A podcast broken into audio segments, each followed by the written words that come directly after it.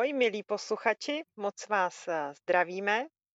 Sešli jsme se znovu na lince Praha-Tokio, dneska eh, se speciálním hostem, eh, kterého vám představí Káťa. Tak, my tady dneska přivítáme Norberta Riedhofa. Ahoj Norberte.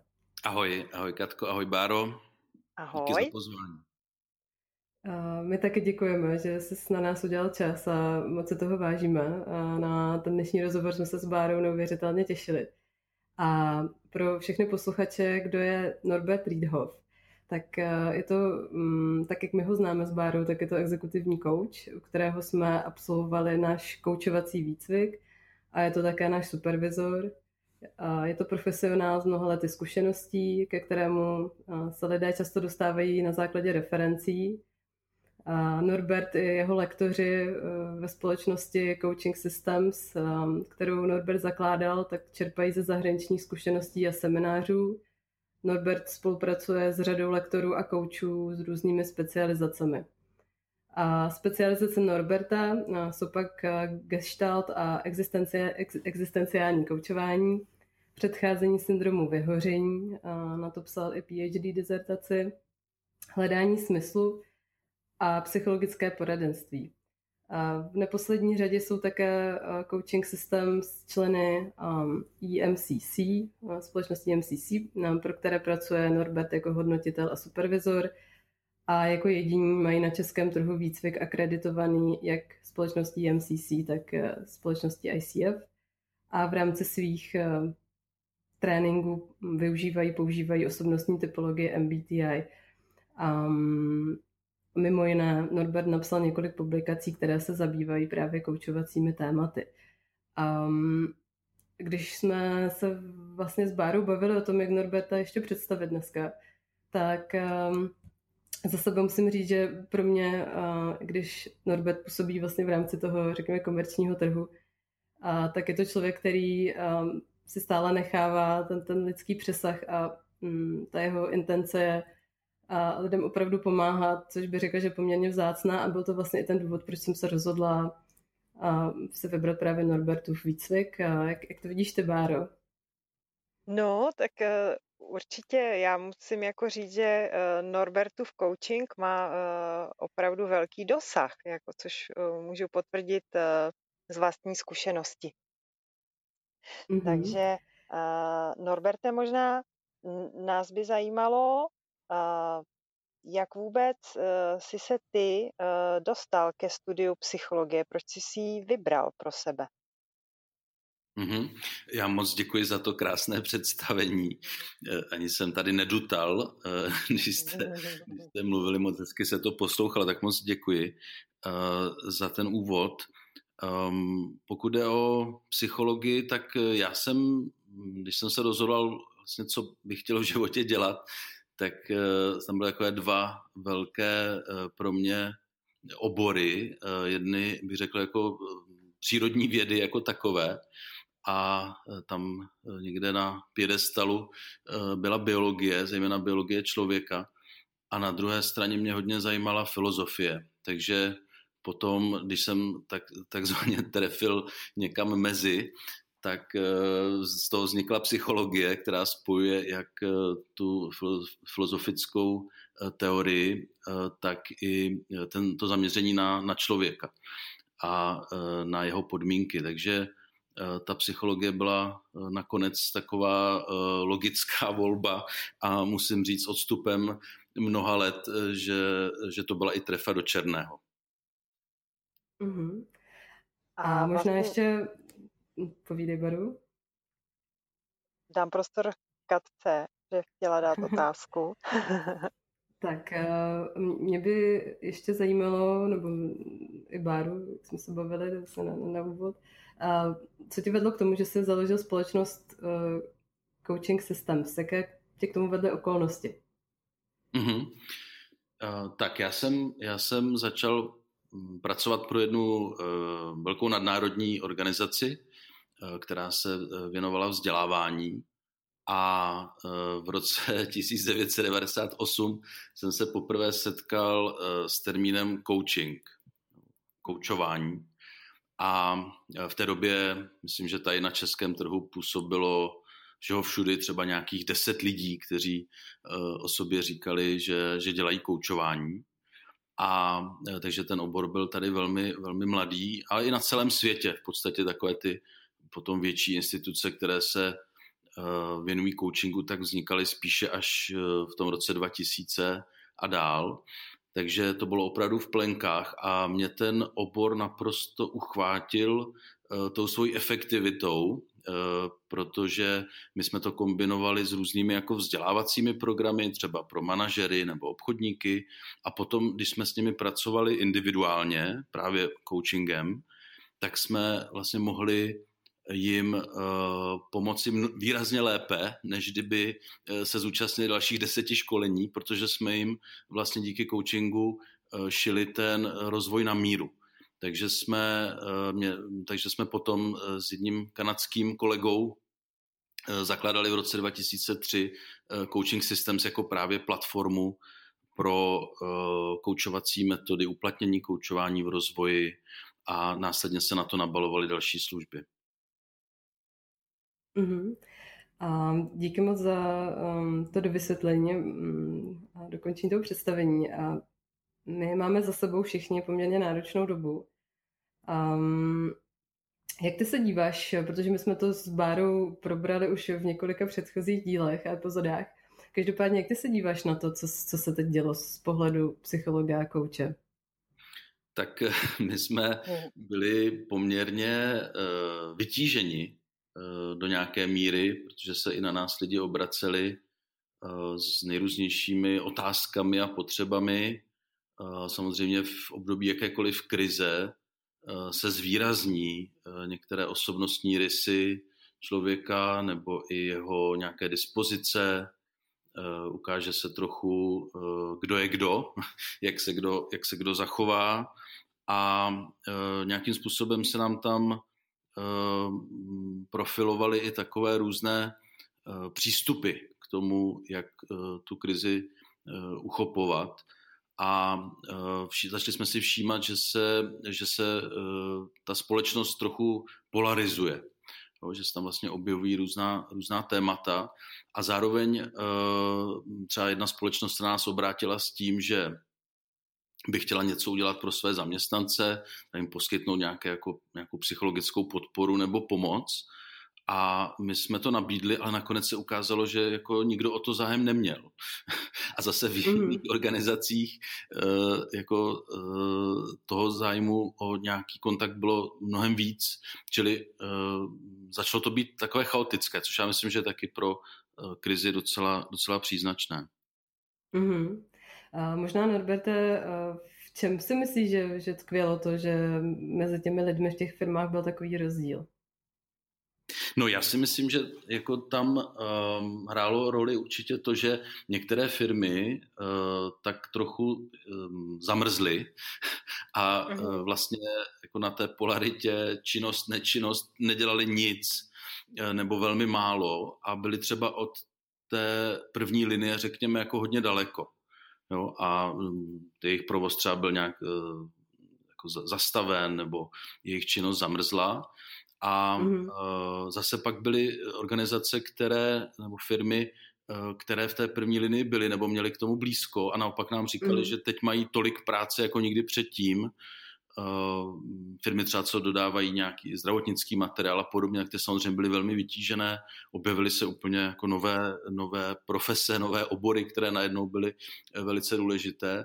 Takže si myslím, že jednak to bylo tou situací a jednak a těmi okolnostmi a jednak to je i psychologicky, myslím, že eh, také tam je trochu ten, ten velmi zakořeněný vlastně obraný reflex, kdy, eh, jak se říká, eh, fight, flight, freeze, jo? čili mm. jako buď, že jako se, se dostanete do nějaké akce, eh, bojujete, nebo z toho chcete spíš jako utíct, anebo úplně zamrznete. Já si myslím, že všechny tyhle ty tři varianty, vlastně ty reakce na nějakou zátěžovou situaci, což samozřejmě ta pandemie byla, tak se, tak se projevily. Jak u lidí, tak potom i samozřejmě u firem. Mm-hmm. Mm-hmm. Um, tuhle chvíli, tak jak slychám, tak samozřejmě to hodně doména technologických firm, ale nejenom, tak postupně na základě, na základě těch zkušeností společnosti přechází na home office nebo částečný home office. Co jsem, co jsem si četla tady o tom trendu, tak jsou vyzdvihována v médiích nebo v, řekněme v nějakých jako populárních um, článcích spíše ta pozitiva. Vnímáš uh, třeba nějaká negativa, uh, která, která mohou uh, vlastně toto, tyto změny v pracovním prostředí přinášet v rámci duševního zdraví?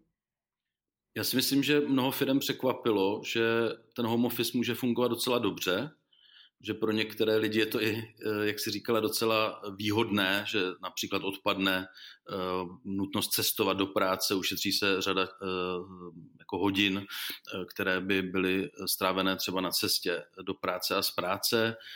Některé meetingy začaly být efektivnější, vlastně, když byly udělané online. Firmy si začaly klást tu otázku, proč vlastně platí ty obrovské nájmy v těch velkých administrativních budovách, když každý je doma a zvládá to docela dobře. Eh, takže já chápu, že jim to eh, vlastně připadalo, možná ještě připadá atraktivní a že se nějak k tomu budou eh, postupně jako stavět a nějak to integrovat do svých dalších strategií. Na druhou stranu psychologicky si myslím, že jednak je tam obrovský důraz a zátěž na takovou sebeorganizaci a disciplínu, na což řada lidí není úplně zvyklá, že samozřejmě ta práce z domova sebou přináší nutnost si organizovat ten čas jinak a e, pracovat eh, s tím týdenním nebo denním rozvrhem úplně jiným způsobem a zároveň samozřejmě eh, je pro mnoho lidí náročné být, být eh, jako sám nebo v té izolaci, eh, nebýt mm-hmm. v tom mhm. pracovním kolektivu. Mnoho lidí mi říkalo, že stejně se snažili nějak do té firmy propašovat. Mm-hmm. Třeba tam jako vlastně byl oficiálně zakázaný přístup, protože prostě doma nejsou schopni pracovat, nemají to domácí prostředí, prostředí spojené s prací. Jo? Mm-hmm. tam vlastně jakoby v úzovkách nic nenapadá, nebo prostě nedokáží se na to soustředit. Jo. Mm-hmm. Je, to je eh, jeden aspekt a druhý aspekt je určitě ten sociální, protože člověk je sociální bytost, takže vůbec uh, ta uh, možnost jako se s někým jen tak potkat na chodbě, prohodit pár slov, zjistit, jak se, jak se kdo má, tak ta samozřejmě byla velmi omezená a Eh, já jsem teď i zaznamenal v posledních týdnech eh, takový fenomen, že prostě lidi se chtějí vidět osobně, eh, mhm. prostě, že jako už vůbec se ani neptají, jestli mohou, jestli to ty opatření třeba v té firmě umožňují, ale prostě rovnou si tu osobní zkusku domluví, prostě protože mají jako po těch x měsících, řekněme, na to velký absťák, na ten mm-hmm. sociální kontakt. Takže tohle si myslím, že budou muset ty firmy vzít v potaz, které by chtěly přejít eh, na nějakou úplně vzdálenou práci, že prostě toto, eh, toto se tím onlinem jako nahradit nedá. Mm-hmm.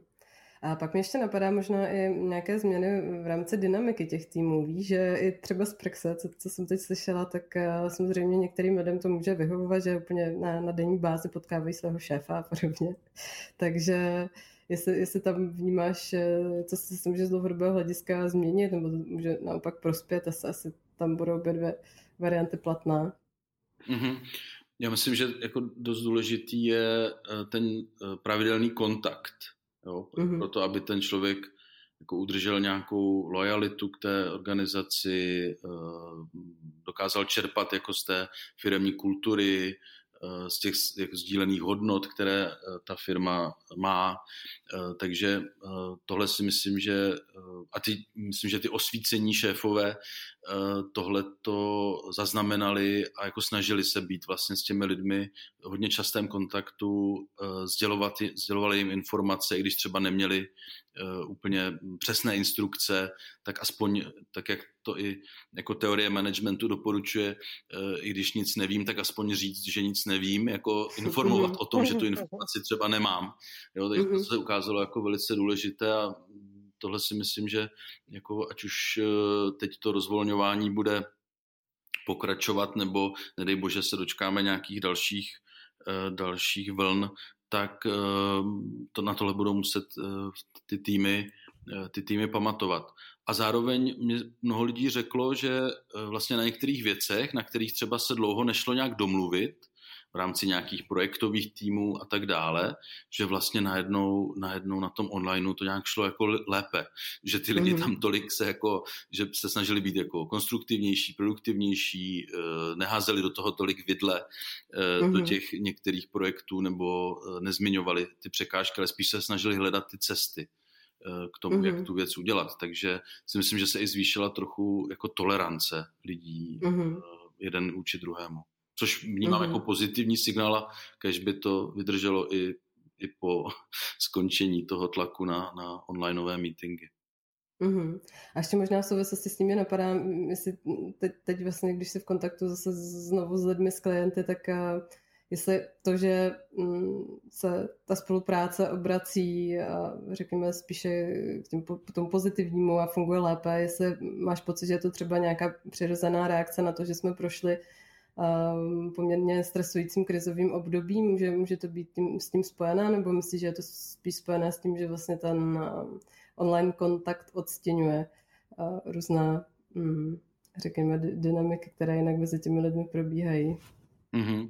Já myslím, že tohle se ještě uvidí, mm-hmm. protože um, vlastně člověk v nějakém krizovém období uh, tak má tendenci takzvaně spevnit jo, tak jako se trošku obrnit, trošku jako potlačit nějaký ten diskomfort a jako obrazně řečeno vzít na sebe to brnění a e, jako jít, jít do toho. Jo? A vlastně mm-hmm. teďko, jak to postupně upadává, jsou teď e, i třeba e, zprávy z Itálie, kde e, vlastně se i ten zdravotnický personál, který byl pod obrovským tlakem, a v obrovské zátěži, tak teď po odezní té, té vlny, té nej, nejsilnější vlny pandemie se tam vlastně začínají lidi hroutit a hmm. začínají se sesypávat úplně psychicky, tak samozřejmě to, to je s tím spojeno, jo, že možná až to i tady trochu víc jako odezní a z lidí to spadne, tak je možné, že eh, se projeví všechny tady tyhle ty fenomeny, eh, které byly samozřejmě nahromaděné, ty různé jako obavy, strachy, eh, právě ty polarity toho, jestli mám něco dělat, nebo jestli mám radši sedět doma, jestli mám se zapojit do nějaké dobrovolnické činnosti, nebo, nebo se radši schovat schovat ve sklepě. A uh, takže to, tohle si myslím, že tady všechny tyhle ty nahromaděné emoce ještě mohou, mohou vlastně doběhnout a může se to projevit potom nějakými jako psychickými obtížemi nebo i nějakou skleslostí, depresí uh, a může se projevit i nějaký syndrom vyhoření. Mm-hmm.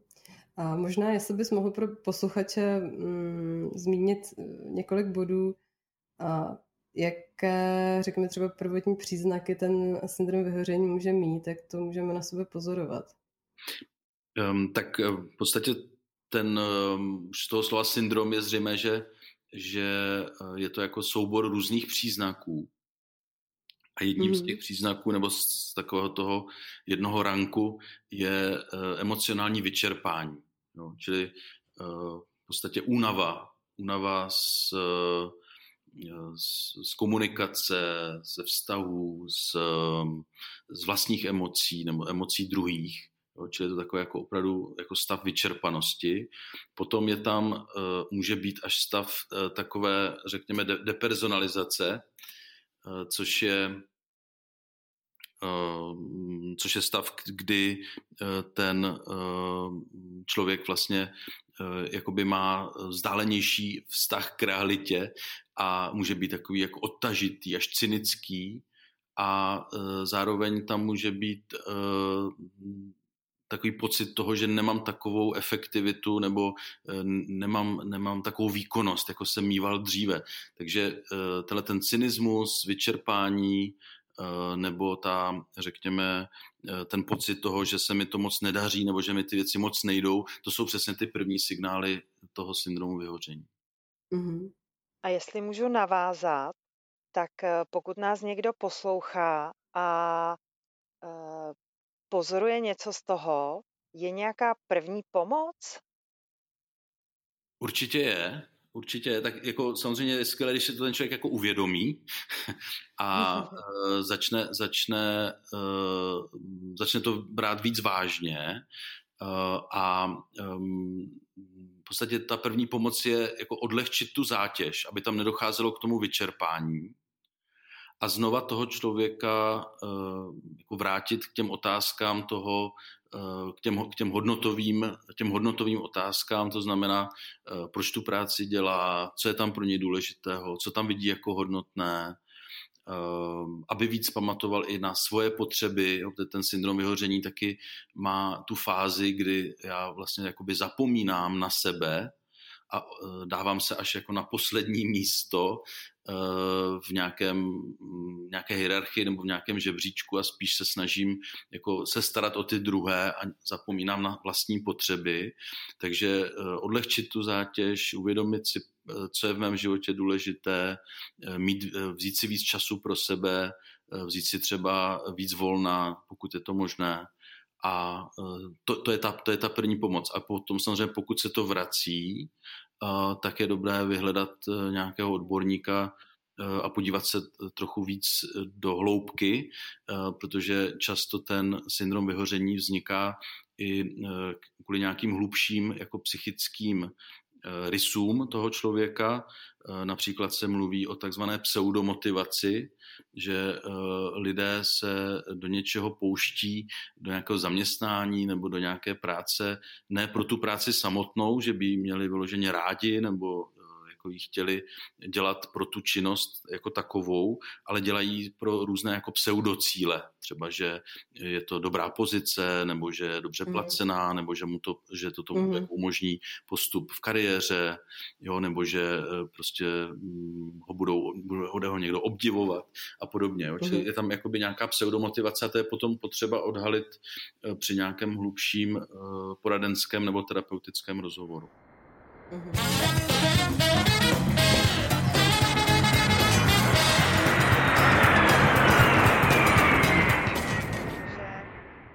Norbert mimo jiné eh, se eh, zabývá hodně gestaltem a existenciálním přístupem eh, v koučování. Obě tyhle věci nám pomáhají vlastně si uvědomit ten hlubší smysl nebo nějaký, nějaké ty své hodnoty, to, čím se řídíme. Norberte, možná mohl bys nám maličko naťuknout, proč je, je důležité uh, se tím letím zabývat? Mm-hmm. Um, ne, myslíš, jak může třeba gestalt uh, přístup nebo existenciální koučování uh, pomoci? Mm-hmm, přesně tak. Mm-hmm. Um, tak uh, možná jenom malinko řeknu, k tomu gestaltu, eh, takové záhadné slovo eh, převzaté z Němčiny, kde právě znamená tvar, celek nebo formu. A vlastně tady ta tvarová psychologie, která vznikala už někdy ve 20. 30. letech minulého století, tak měla za cíl si víc všímat schopnosti člověka vnímat. A vši- ty psychologové si všimli toho, že věcem přiřazujeme nějaký význam, na základě vnímání jejich prvků. Jo? Čili si všimli třeba, že eh, když nakreslíte na kousek papíru jako tři, čtyři čárky, že vlastně najednou v tom začnete vidět třeba oči, nos, ústa, že to, začíná se, začínáte, si to, začínáte si z toho vytvářet nějaký celek.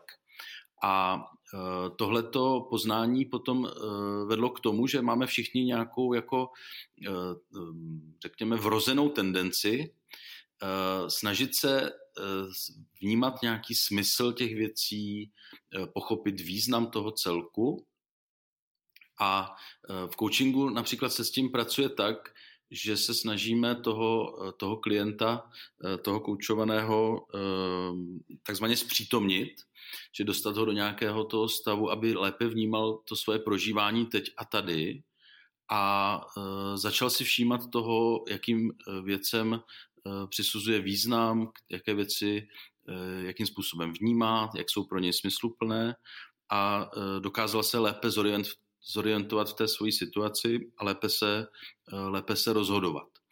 A pokud je o ten existenciální přístup, tak ten, ten taky využívá tyhle ty prvky, kdy je zaměřen opravdu na tu vnitřní práci člověka s tím, co ho naplňuje, čemu říká takzvaně ano, kde má nějaký ten svůj vnitřní souhlas a vychází hodně z psychologie Viktora Frankla, Eh, který eh, vlastně eh, i mluvil o tom, že ten naplněný život je takový život, který směřuje k nějakým hodnotám. Mm-hmm. To je vlastně, potom máme pocit, že žijeme smysluplně, že, že se nám ten náš život líbí, že je to tak dobře, když naplňujeme nějaké hodnoty a on mluvil o třech typech těch hodnot. Viktor Frankl mluvil o takzvaných tvůrčích hodnotách, to znamená hodnoty, kde eh, můžeme něco vytvářet, eh, můžeme dělat nějaký projekt, můžeme napsat knížku, můžeme eh, založit firmu, můžeme někomu, někomu pomoct. Jo? Čili jsme nějakým způsobem aktivní v tom životě. Potom vlastně hovořil o takzvaných prožitkových hodnotách, to znamená, kdy eh, něco hezkého zažíváme s druhým člověkem, nebo eh, jdeme na krásný koncert, na výstavu, necháme na sebe působit umění, nebo jdeme do přírody, jsme s přáteli, jo, prožíváme, užíváme si vlastně tu blízkost s druhými lidmi, vztahy a tak dále. Čili jako to, to je další, řekněme, součást těch, toho hodnotového systému. A e, potom, pokud třeba jsme v situaci, kdy nemůžeme ani tvořit, e, ani nic e, zažívat pěkného, tak vlastně mluvil o takzvaných postojových hodnotách. Čiže můžeme i k nějaké velmi obtížné situaci zaujmout nějaký postoj, který je sám o sobě hodnotný. Jo? Čili třeba postoj nějaké, nějaké rezilience nebo určité, řekněme, určitého eh, odvážného postoje nebo, nebo rezolutního postoje k nějaké věci, nebo že to, že to eh, přijmeme tu svoji třeba situaci s nějakou důstojností. Já myslím, že to se taky projevilo teď během té krize, mm-hmm. že bylo zajímavé sledovat, jaký postoj zaujímají lidi eh, k těm různým situacím, Eh, a zase se tam objevily právě i eh, ty polarity, jestli je to vlastně něco jako zcela zásadního, život ohrožujícího, eh, ten, ta pandemie, nebo zase někteří lidé to bagatelizovali a tenhle ten postoj nějak byl jakoby také v otázce. Takže tohle to sleduje potom ta ta existenciální psychologie nebo i psychoterapie a z toho podstatě i se vyvinul existenciální coaching, který uh, jakoby rovná, třídí lidem uh, tyto myšlenky uh, na to, co je v jejich životě hodnotné, kde zažívají ten, ten smysl. Mm-hmm. A když jsme vlastně ten dnešní podcast připravovali, tak si uvedl takovou strukturu vlastně toho existenciálního prožívání. A tam si myslím, že možná bychom mohli posluchačům na tom dobře ukázat, eh, jakým způsobem nad tím mohou přemýšlet, když se sami chtějí něco podobného zkusit třeba. Mm-hmm, mm-hmm. Um, jsou tam vlastně takové čtyři roviny, to vychází uh, z, řekněme, z teorie a i praxe žáka Viktora Frankla, uh, pana Alfrida Lengleho, který definoval takové čtyři základní osobní motivace, to nazval. A jednou, eh, nebo tou základní motivací je, že něco mohu, jo? že k něčemu mám nějaké dispozice, k nějaké eh, kompetence, schopnosti, eh, že mi ta realita něco, něco nabízí a já v ní můžu nějakým způsobem být, já v ní můžu nějakým způsobem existovat. Čili tam patří jako všechny věci, které Eh, souvisí eh, s podmínkami, které mám, jestli mám dostatek eh, prostoru pro sebe, jestli mám nějaké opory v životě, jestli se cítím bezpečně a také jestli mám vlastně schopnosti k tomu nějakou věc dělat.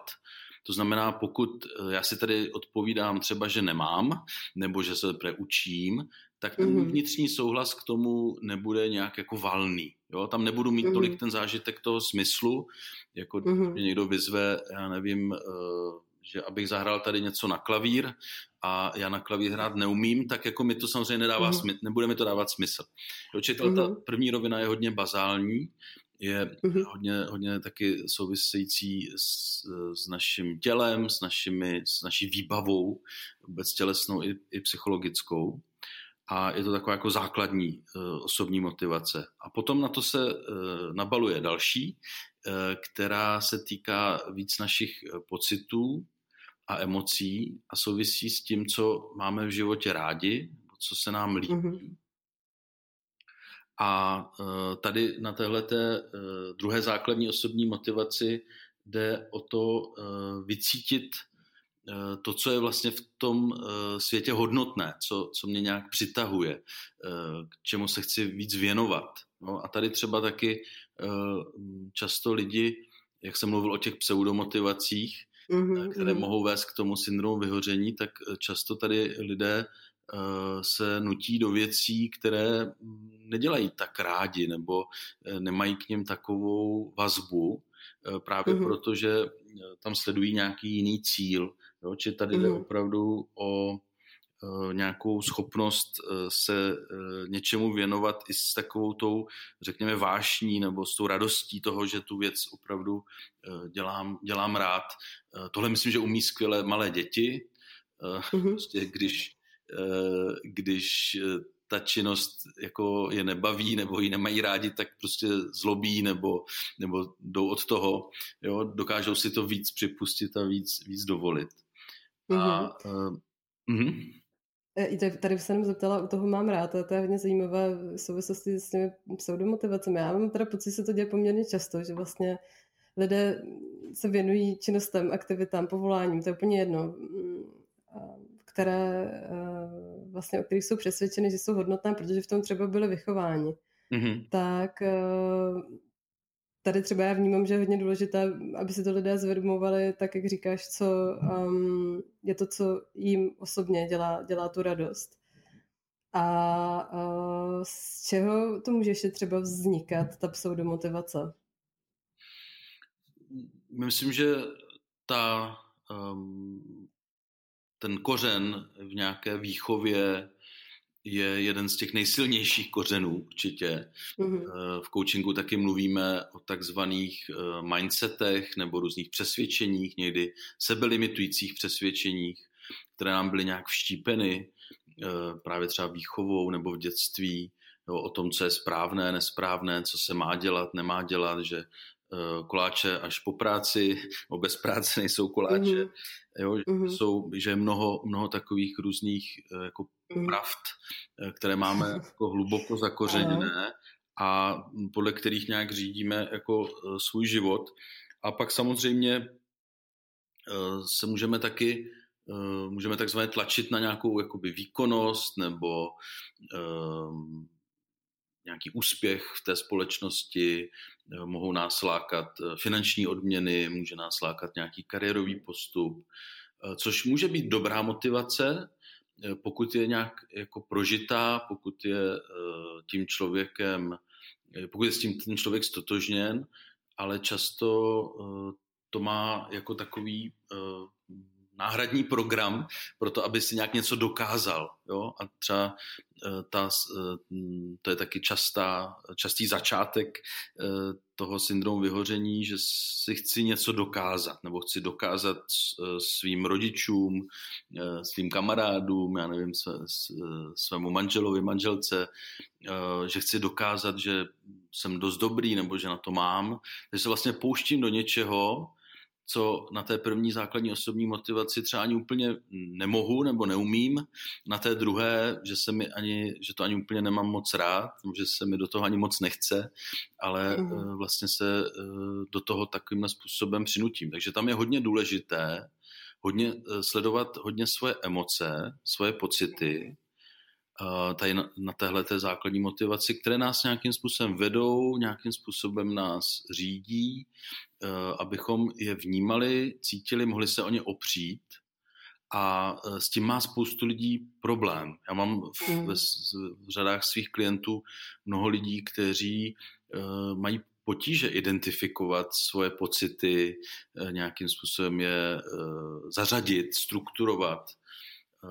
A je to, je to potom docela zdlouhavá práce, ale pěkná práce, jako jim vlastně pomoci objevovat ten emocionální svět a aby například ta jejich rozhodnutí byla víc vyvážená, aby nebyla jenom čistě logická nebo racionální nebo účelová, mm-hmm. Uh, jak ji říkal Frankl, právě ten rozdíl, ta polarita mezi tou funkčností člověka a tou jeho jedinečností a autentičností, aby ten jejich život byl víc uh, vlastně autentický nebo uh, aby byl víc jejich. Mm-hmm. Ano, díky moc. Tak, tak co, co, co, co dalšího tam navazuje vlastně na, na, do, do té struktury nebo v té struktuře? Mm-hmm. Pak je tam ta eh, třetí základní osobní motivace, která se víc týká toho, eh, kdo jsem já, jako tady ten konkrétní člověk, eh, narozený v této době, v této rodině, v téhle společnosti, do téhle kultury a co se mnou takzvaně rezonuje, no, co je takzvaně jakoby moje.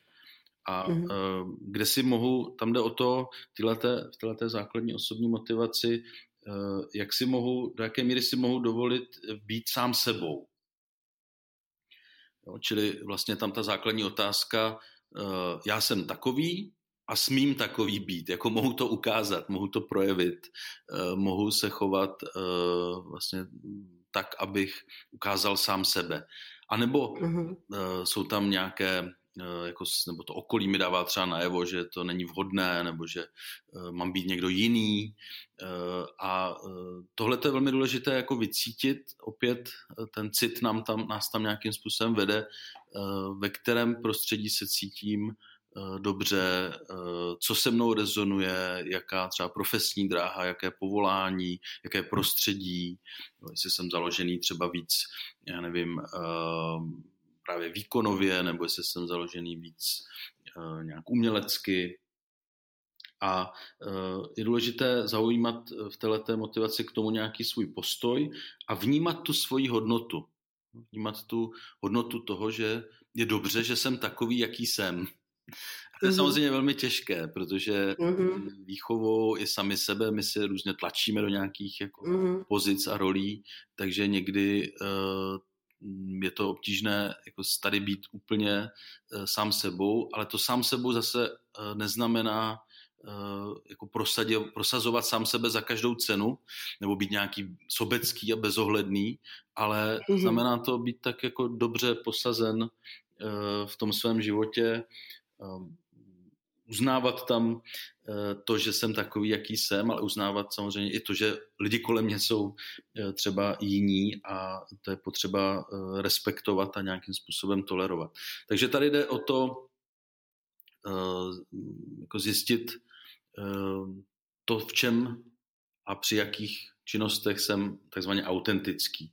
No a to nám, nás potom vede k té čtvrté základní osobní motivaci, kterou je Ehm, vlastně ten, ta otázka po smyslu života, mm-hmm. bychom řekli, že taková ta franklovská otázka, eh, kde je důležité si tu, ehm, dneska si spoustu lidí klade otázku, eh, co od toho života čekám, nebo co od toho života chci. Mm-hmm. A um, Frankl vlastně nabízí to otočit a zeptat se jinak, zeptat se, co ode mě chce ten můj život.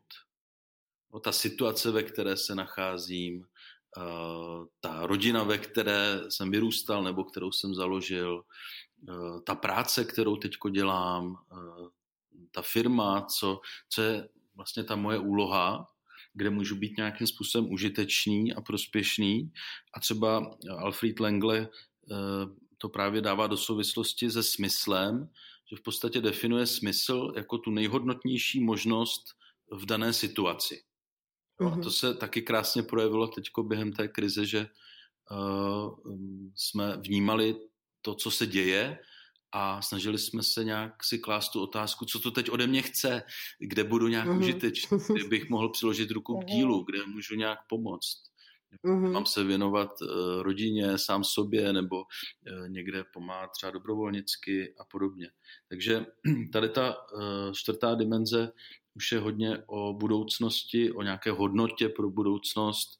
Je to nějaká naše akce, nějaká naše odpověď vlastně na to, eh, co nám ten, eh, na ty otázky, které nám ten svět a ta situace eh, klade. A těch otázek teď za posledních pár měsíců bylo opravdu hodně. Jako na to, co je mhm. skutečně mm-hmm. smysluplné, hodnotné v našem životě, co máme dělat.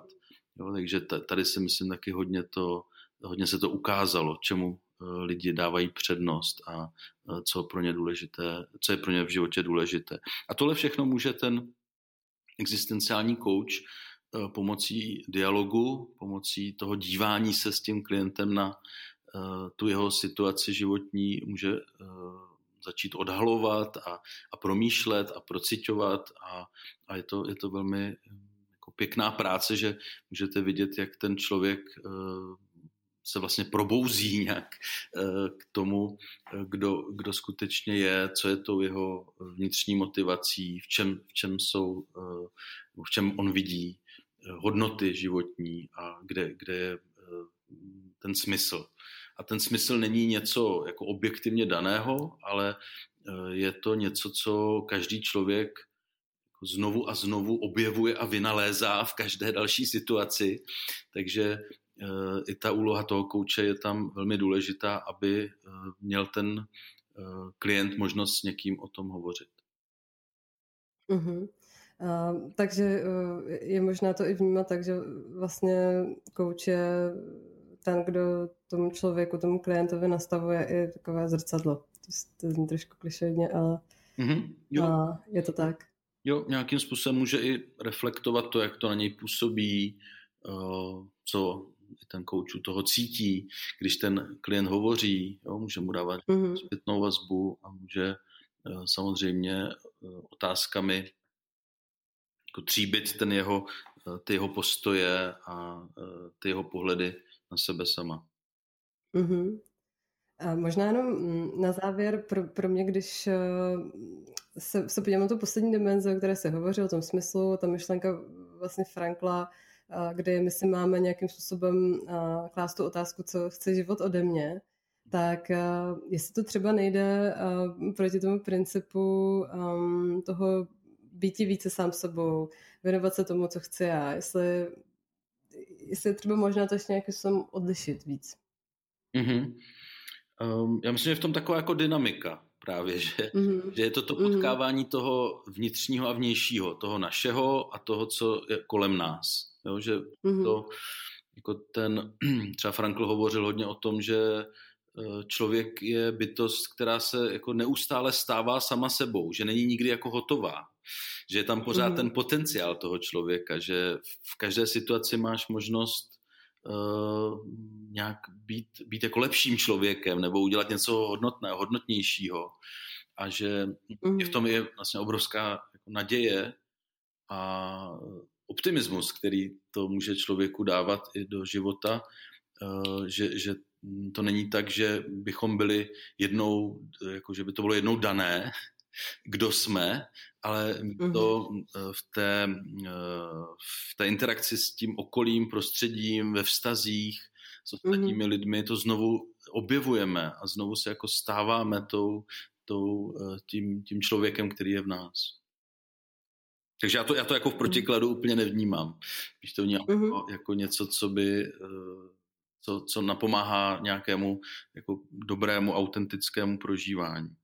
Ale myslím uh-huh. si, že co je ještě důležité, co souviselo s tou i nedávnou dobou, která samozřejmě přinesla mnoho stresů, je uh, takové to poznání, že pokud jsem nějak ve stresu, uh, tak um, vlastně nemám ten vnitřní souhlas na těchto těch čtyřech uh, dimenzích nebo těch čtyřech základních motivací, že uh, tam někde je něco, jakoby, uh, není tam, nejsou tam všechny zodpovězeny kladně. Jo? Mm-hmm. jsem říkal třeba, že pokud se nutím do něčeho, co uh, úplně neumím nebo nemohu v té chvíli udělat, tak samozřejmě mm-hmm. to mhm. mě dovádí do stresu. Pokud se věnuju něčemu, co mě nebaví, co nemám rád, jsem ve stresu eh, z toho. Pokud jsem v prostředí, který se mnou nerezonuje, nepatří to nějak ke mně, eticky to ke mně nesedí, eh, ty lidi dělají něco, s čím třeba nesouhlasím vnitřně, nebo, morál, nebo zejská morálky, tak zase jako jsem ve stresu.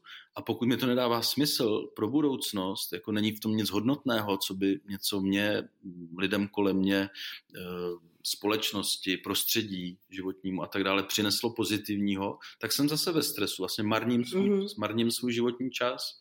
Já myslím, že tohle je perfektní barometr vnitřní, který jako máme a zaplať pámbu za něj, že e, i když to někdy není příjemné ten stres zažívat, ale je to vlastně velmi dobrý signál pro to, abychom se zamysleli, e, co je kde špatně, co, kde, e, kde nás tlačí bota.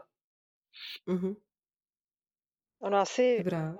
není úplně jednoduché uh, žít uh, neustále v souladu se svými hodnotami, ale uh, když se nám to daří, tak asi to pocitujeme na nějakém přívalu energie a, a pocitu větší pohody osobní. Hmm. Ze tvé zkušenosti z práce s klienty, Norberte, je, jak těžké vlastně pro nás je uh, žít svými hodnotami. Dokážeme to snadno anebo obtížně? No, um, je to případ od případu. Není, nelze asi tohle zodpovědět úplně paušálně. Uh, já si myslím, že pro některé lidi je to poměrně snadné, protože měli, byli k tomu nějak vedeni, měli proto dobré podmínky, uh, mají takový zdravý náhled na sebe, na své možnosti, uh, berou na sebe ohled, jo, vnímají svoje pocity, když jsou unavení, tak se jdou odpočinout, uh, když se nudí, tak to změní. Čili nějak jako dobře se sebou, mají dobrý vztah sami ze sebou, to je velice důležité a e, to jim umožňuje mít potom i dobré vztahy s těmi ostatními lidmi a v rámci e, své profese a, a kariéry a tak dále. A takže těmto lidem si myslím, že to může jít poměrně dobře. A pak jsou samozřejmě uh, lidé, kteří to mají nějakým způsobem trochu zamlžené, tu cestu k sobě, ten vztah k sobě třeba není taky tak ideální, eh, různě se kritizují za to, že já nevím, neuspěli tady u zkoušky, nebo že něco nestihli, nebo že zase to neudělali, nebo že se zase přejedli, nebo si vzali skleničku vína navíc a podobně. Jo, čiže že jsou k sobě nějak kritičtí, tlačí na výkon eh, a tím se vlastně sami dostávají do, do stresu a eh, nepřilížejí ke všem těmhle těm rovinám, o kterých jsme hovořili, Eh, tak eh, řekněme tak, eh, tak dobře, tak pravidelně nebo tolik jako nevnímají svoje prožívání. A tam je to potom složitější, aby mohli jako žít v souladu sami se sebou. A samozřejmě mm-hmm. někdy skutečně proto ty podmínky nemáme.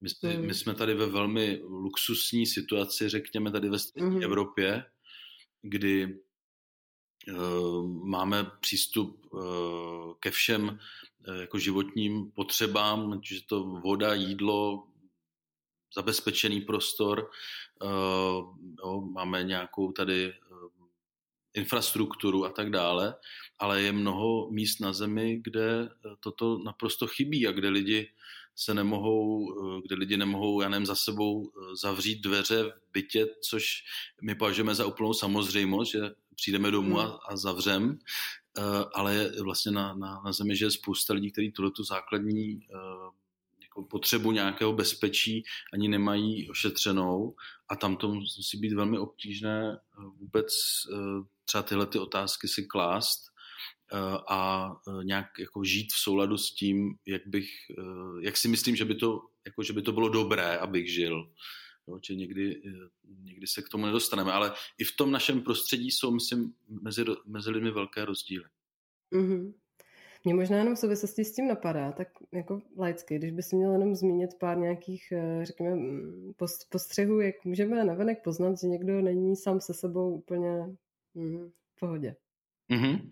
Já myslím, že ten první signál je jako ten, eh, ten stres, jo? že tam mm-hmm. cítíme nebo vidíme nějaké známky stresu, přetížení, um, často taky Eh, ty lidi, kteří jako hodně, eh, jsou hodně orientovaní na výkon, mm.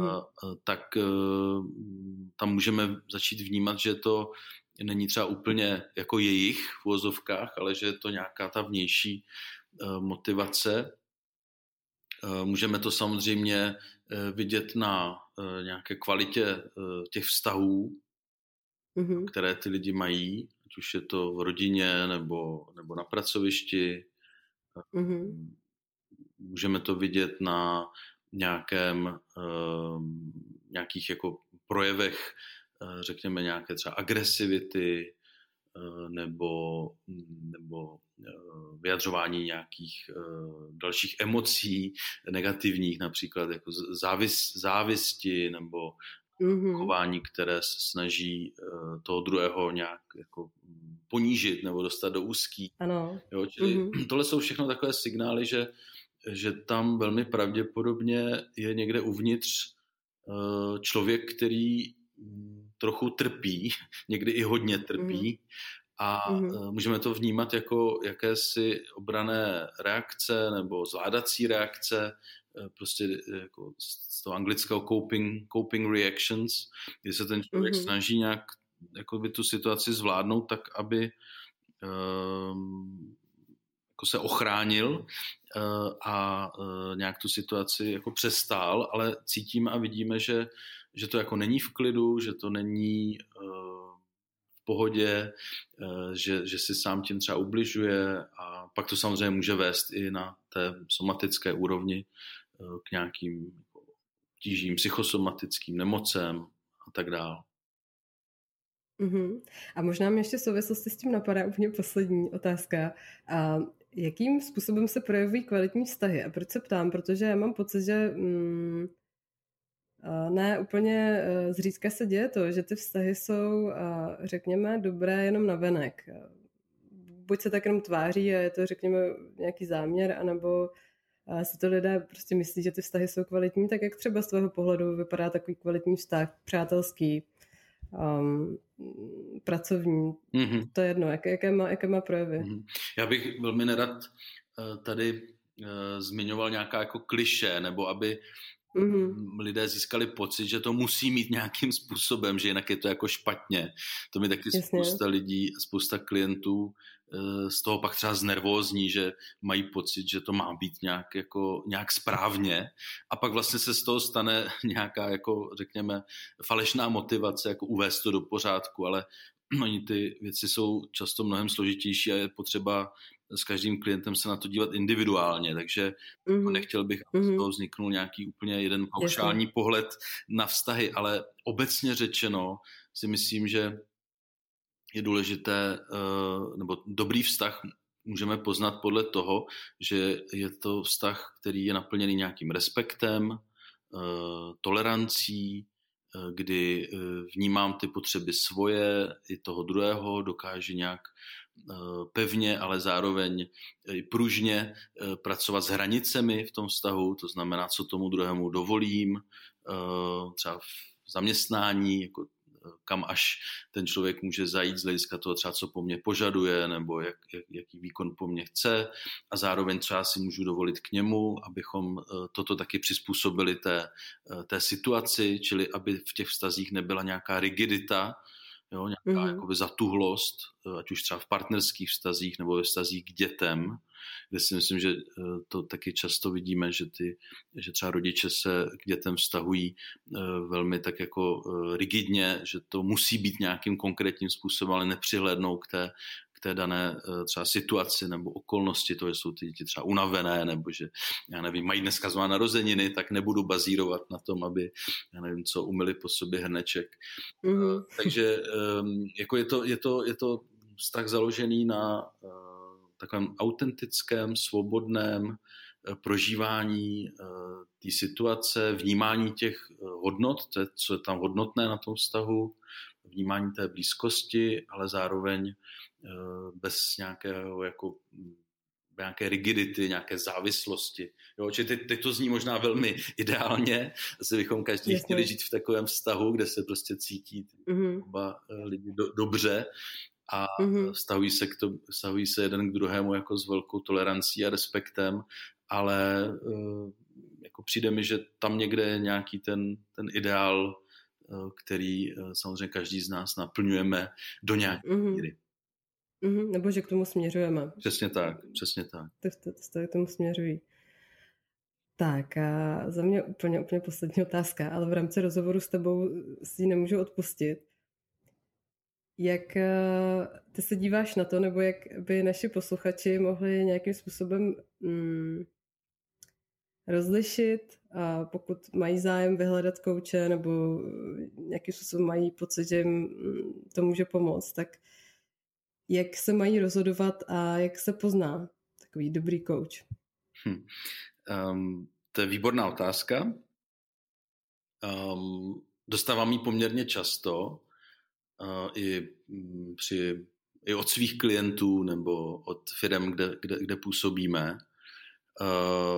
Řekl bych, že um, je tam několik aspektů, Myslím si, že dobrý kouč je takový, který eh, má určitou profesionální pokoru.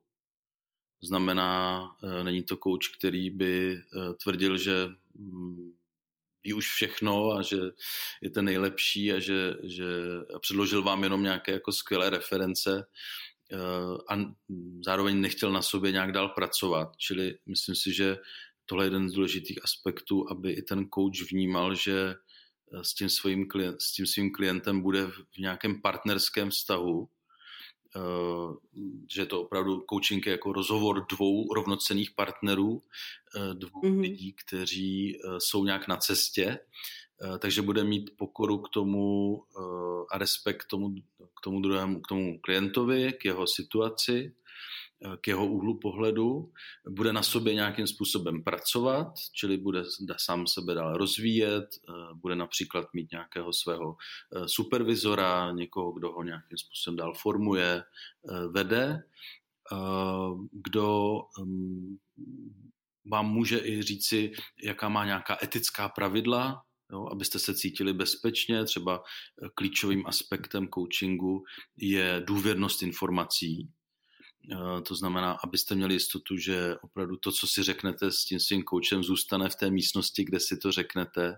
Čili abyste měli tenhle ten pocit, že ten člověk eh, opravdu toto, eh, toto jako vyznává a, a bude dodržovat. To může být zakotveno i v nějakém etickém kodexu, třeba nějaké koučovací asociace, které už tady byly zmíněny, EMCC nebo ICF, které definují to etické chování kouče. Mm-hmm. Takže to si myslím, že je hodně důležité. A uh, pak samozřejmě uh, je důležitá ta osobní chemie.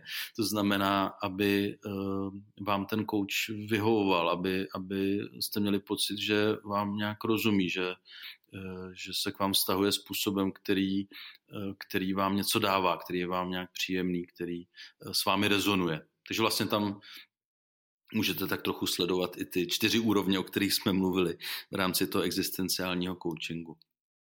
Mm-hmm. Mm-hmm. Díky moc. Tak, tak my uh, mm-hmm. se blížíme asi k závěru. Já bych chtěla Norbertovi moc poděkovat uh, za to ohlédnutí uh, a za to vlastně, jak krásně se uh, na tom dají namapovat přístupy, které nás můžou obohatit.